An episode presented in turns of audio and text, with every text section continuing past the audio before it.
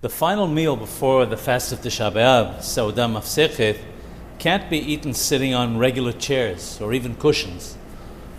But we should eat it sitting on a mat or a plank that is less than a handbreadth high, that's about four inches. This assumes, of course, that the person is physically able to do so. According to the Kabbalah, one should not sit directly on the floor either.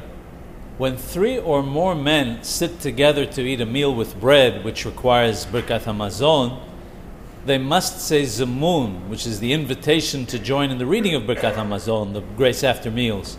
And Zamun indicates a state of permanence.